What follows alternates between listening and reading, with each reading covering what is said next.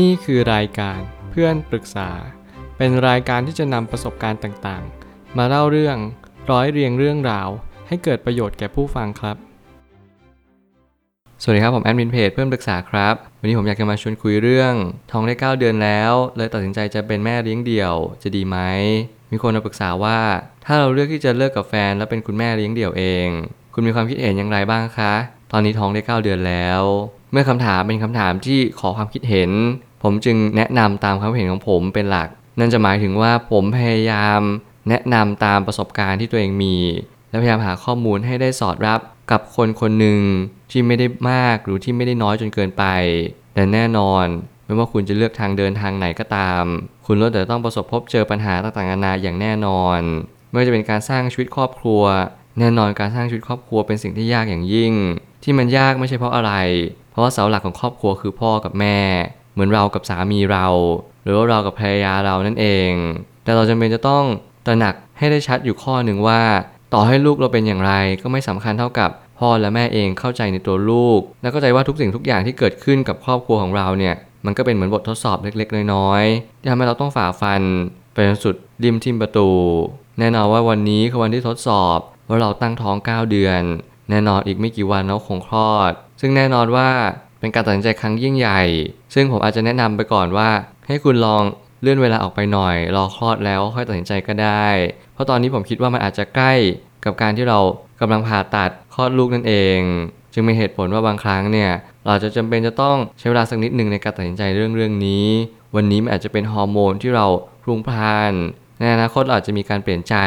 ซึ่งแน่นอนว่าทุกอย่างก็จะมีโอกาสดีขึ้น ถ้าเราหมั่นคิดและทบทวนในสิ่งที่ควรจะเป็น ผมไปตั้งคำถามขึ้นมาว่า อย่างแรกที่เราต้องตั้งคำถามเลยก็คือมุมมองที่เรามีต่อคุณแม่เลี้ยงเดี่ยวเป็นอย่างไร มีหลายคนมากๆที่เป็นคุณแม่เลี้ยงเดี่ยว อาจจะมีชีวิตโดยรวมที่ดีกว่ามีคู่ครอง ผมอาจจะค่อนข้างอคตินิดนึงเพราะว่าข้อมูลที่ผมมีก็คือ ผมมักจะเห็นแม่เลี้ยงเดี่ยวที่เขารักลูกเป็น เขารักตัวเองเป็น รวมถึงเขาสามารถที่จะแสดงออกถึงความรักอย่างสมดุลนั่นว่าการเปิดเพจเพจหนึ่ง มันไม่ได้การันตีหรอกว่าแม่คนนี้เขาเลี้ยงลูกเป็นอย่างไร แต่การที่ผมได้เห็นพัฒนาการของเด็กคนหนึ่งทำให้ผมได้เรียนรู้ว่า ถ้าเกิดสมมติว่าพัฒนาการของเด็กดีขึ้นทุกวัน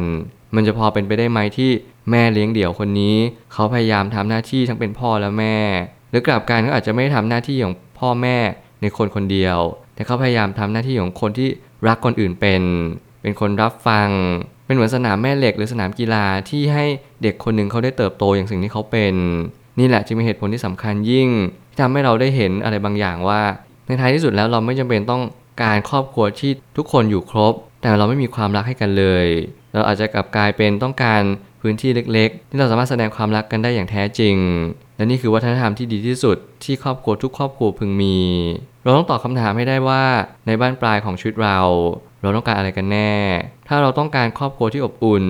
แล้วเขาอบอุ่นที่แท้จริงเป็นแบบไหน ต้องค้นคว้าหาคำตอบดู นี่คือคำถามที่ยิ่งกว่าคำถามนั่นก็คือ เราจะเป็นจะต้องหาคำตอบด้วยตัวของเราเอง คุณไม่สามารถกำหนดคำนิยามของครอบครัว หรือว่าความอบอุ่นที่แท้จริงเนี่ยได้เลย ทุกคนเนี่ยให้ค่าความอบอุ่นที่ไม่เท่ากันบางคนบอกมีครอบครัวอยู่ครบ นี่แหละอบอุ่นบางคนต้องการความอบอุ่นที่เป็นความลึกซึ้ง มีการสนทนากันอย่างแท้จริง และมี deep conversation แทรกอยู่ในนั้นด้วย นั่นแหละจึงมีเหตุผลว่าแต่ละคนนั้นต้องการความรักที่ไม่เหมือนกันบางคนต้องการเวลาอยู่ด้วย บางคนต้องการคุยกันบางคนชอบของขวัญบางคนชอบแสดงออกให้การช่วยเหลือต่างๆ นานา สิ่งเหล่านี้เป็นสิ่งที่เราจะต้องระบุให้ชัดเจนว่า แต่ละคนนั้นต้องการอะไร เพราะแต่ละคนปัจเจกชนไม่ได้เหมือนกันเลย เราจึงจะเป็นจะต้องค่อยๆเรียนรู้ว่าสุดท้ายเราต้องการอะไรในบ้านปลายชีวิตเรา ถ้าเกิดสมมติเราไม่ต้องการอะไรเลย และเราต้องการให้ลูกเติบโตในสถานที่ที่ดีที่สุดที่เหมาะควร เราพยายามหาพื้นที่ที่ปราศจากคนที่ท็อกซิก ไม่ว่าจะเป็นความคิดที่ไม่ดี เป็นมิจฉาทิฐิ เป็นคนที่เขาไม่สามารถที่จะดึงเราขึ้นได้อย่างแท้จริงเนี่ยนั่นอาจจะเป็นเหตุผลที่ดีกว่า ที่เราจะยื้อดื้อดึง ดึงรั้งคนบางคนเอาไว้ แล้วเราก็บอกว่านี่แหละคือครอบครัว ทั้งๆที่ครอบครัวจริงๆคือคนที่อยู่ด้วยกันจำเป็นต้องเห็นเสพสื่อในภาพภาพเดียวตลอดเวลา สิ่งเหล่านี้มันทำร้ายเรามากกว่าที่เราคิดเยอะ ชีวิตที่สุขสมบูรณ์ตามสิ่งที่มันเป็นไป มันอาจจะไม่ได้เท่ากับการที่เราได้คาดหวังเอาไว้มากนัก แต่ขอให้เรามีสติทุกครั้งในการตัดสินใจอะไรที่ใหญ่ๆที่สุดในชีวิต สติเนี่ยสำคัญที่สุดเลย เราจำเป็นต้องมีสติทุกครั้งที่ตัดสินใจในเหตุการณ์อีเวนต์ใหญ่ๆ จริงๆอีเวนต์เล็กๆก็สำคัญไม่แพ้กัน เพียงแต่ว่าเราจำเป็นต้องใช้สติมากยิ่งขึ้น ในการตัดสินใจว่าชีวิตคนคนหนึ่งนั่นเราเราไม่ได้มีแค่ชีวิตเดียวแล้ว เรามีอีกชีวิตหนึ่ง ที่เขารอเรา ที่เขาพยายามจะวิงวอนอ้อนวอนเราให้เราช่วยเหลือเขา นั่นก็คือลูกของเราเอง เราจำเป็นจะต้องตั้งคำถามให้ถูกต้องว่าเราสามารถเลี้ยงเขาได้หรือเปล่า การเลี้ยงเขาได้อาจจะไม่เท่ากับการเลี้ยงเขาให้ดี แน่นอนการเลี้ยงลูกก็คือศาสตร์และศิลป์มันคือศิลปะในการใช้ชีวิตเชกเช่นเดียวกัน ผมเชื่อว่ามันไม่มีสูตรสำเร็จในการเลี้ยงลูก เราต้องบังคับไหมเราต้องตีเขาหรือเปล่า เราต้องดุด่าว่ากล่าวเขาแค่ไหน หรือเราควรตามใจเขาผมเชื่อว่าจริงๆชีวิตไม่มีสูตรสำเร็จว่าเราควรจะทำอย่างไร ณเวลาไหน เพียงแต่ว่าคุณจะต้องรู้ให้ชัดว่า การเล่นแร่แปรธาตุเนี่ยเป็นสิ่งที่สำคัญ ถ้าเกิดสมมติคุณไม่สามารถที่จะเข้าใจเรื่องห่วงเวลา เข้าใจเรื่องฮอร์โมน เข้าใจเรื่องของความสุขของเขาและเรา ผมคิดว่าคุณอาจจะไม่เหมาะการเป็นแม่เลี้ยงเดี่ยวเลยเพราะแม้กระทั่งการที่คุณตัดสินใจแบบนี้ด้วยอารมณ์ชั่ววูบด้วยความกรธอย่างขึงขังเนี่ยสิ่งเหล่านี้ไม่ใช่การตัดสินใจที่ดีเลย ผมอยากจะเน้นย้ำว่าให้ดูตัวเองก่อนเป็นอันดับแรก ว่าเราเป็นคนอย่างไร อดทนได้ดีไหมขยันหรือเปล่า เลือกทางความดีไหม หรือว่าเป็นคนที่สามารถที่จะยืดหยุ่นปรับตัวในสถานการณ์ที่คับขันได้ตลอดเวลา เพราะสิ่งเหล่านี้มันเป็นตัวชี้วัดว่าคุณสามารถที่จะอยู่รอดปลอดภัยท่ามกลางปัญหาต่างๆนานาได้เช่นกัน ถ้าเราสามารถแบ่งเวลามาให้ลูกเราได้เยอะ การเป็นแม่เลี้ยงเดี่ยว ถือว่าเป็นสิ่งที่ทำให้เราสามารถเลี้ยงดูได้อย่างดีมากยิ่งขึ้น ความสำคัญคือเวลาที่เราควรคำนึงมากที่สุด แน่นอนวัยเด็กเขาต้องการอะไรมากที่สุด นั่นก็คือตัวของเราเอง ตัวเราเนี่ยแหละมีค่าสำหรับเด็กคนนึงมากๆ เขาต้องการเวลาที่เราเนี่ยให้เวลากับเขาอย่างเต็มที่จริง ๆ เวลาที่เราให้เขานั่นก็คือ เวลาที่เขารู้สึกว่าเขาต้องการเรา ไม่ใช่ว่าเรานั่งหยิบมือถือมาเล่น ไม่ใช่ว่าเรากำลังทำกิจกรรมอื่น ควบคู่ไปด้วย อันนั้นไม่ได้เรียกว่าอยู่ด้วยกัน เด็กต้องการ quality of time ต้องการคุณภาพเวลาที่เราต้องใส่ใจเขาจริง ๆ นั่งมองดูเขา นั่งเล่นกับเขาดูเขานอนหลับ สิ่งเหล่านี้แหละเป็นสิ่งที่เด็กทุกคนต้องการ การที่เขาเนี่ยพยายามเข้าหาเรา เพราะว่าเขาต้องการรับรู้ว่าเราเนี่ยปลอดภัยหรือน่าไว้ใจจริง ๆ สิ่งเหล่านี้ก็คือสัญชาตญาณของเด็กคนหนึ่งที่เขาเพิ่งเติบโตมา เพิ่งลืมตาดูโลก เขาไม่สามารถระบุได้เลยว่า เราสามารถที่จะเป็นที่พึ่งให้กับเขาได้จริง ๆ หรือเปล่า